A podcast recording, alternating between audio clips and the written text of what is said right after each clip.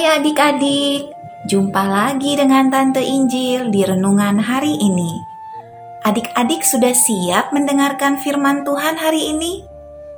Pasti sudah siap ya. Mari adik-adik, kita mulai renungan hari ini dengan berdoa. Tuhan Yesus yang baik, kami mau mendengarkan firman-Mu. Tolong sertai kami agar dapat mendengarkan dengan baik. Terima kasih Tuhan Yesus. Amin. Mari kita buka Alkitab kita.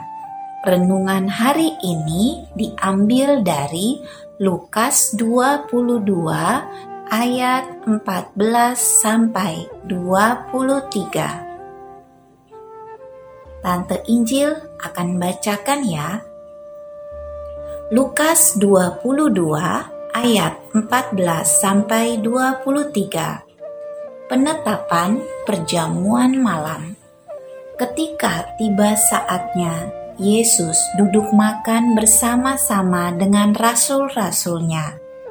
Katanya kepada mereka, Aku sangat rindu makan Paskah ini bersama-sama dengan kamu sebelum aku menderita, sebab aku berkata kepadamu, aku tidak akan memakannya lagi sampai ia beroleh kegenapannya dalam kerajaan Allah.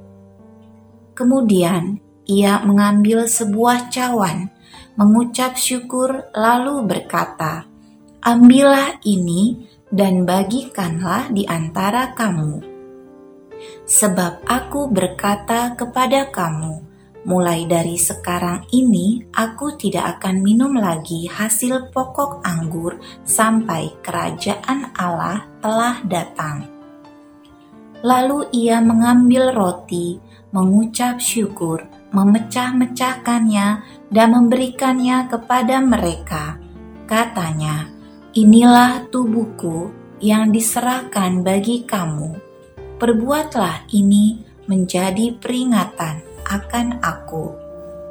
Demikian juga dibuatnya dengan cawan sesudah makan. Ia berkata, "Cawan ini adalah perjanjian baru oleh darahku yang ditumpahkan bagi kamu." Tetapi lihat, tangan orang yang menyerahkan aku ada bersama dengan aku di meja ini. Sebab anak manusia memang akan pergi seperti yang telah ditetapkan, akan tetapi celakalah orang yang olehnya ia diserahkan. Lalu mulailah mereka mempersoalkan siapa di antara mereka yang akan berbuat demikian. Demikianlah pembacaan firman Tuhan. Tuhan Yesus lahir ke dunia dalam kesederhanaan. Ia tidak ingin dilayani seperti seorang raja, melainkan justru melayani orang lain.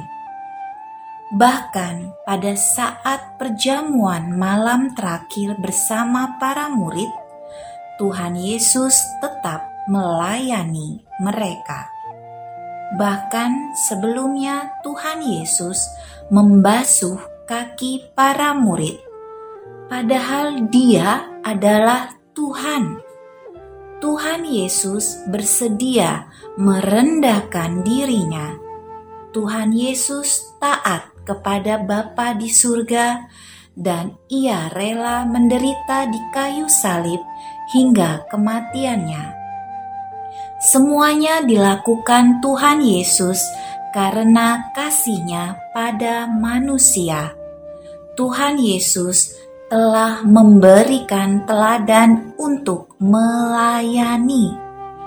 Oleh karena itu, mari kita menjalani kehidupan yang beriman kepada Kristus dengan terus mengingat pengorbanan dan karya keselamatan Tuhan di setiap aspek kehidupan kita dan tetap setia kepada Tuhan.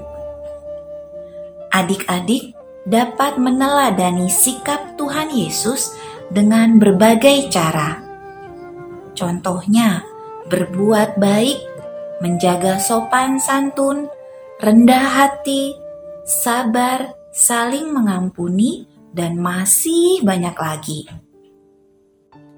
Mari kita katakan dengan sungguh-sungguh, "Aku mau melayani karena Tuhan Yesus telah terlebih dahulu melayaniku."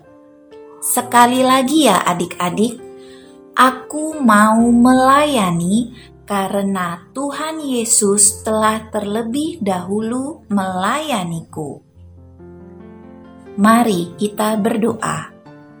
Bapa di surga, terima kasih karena Tuhan telah terlebih dahulu melayani kami.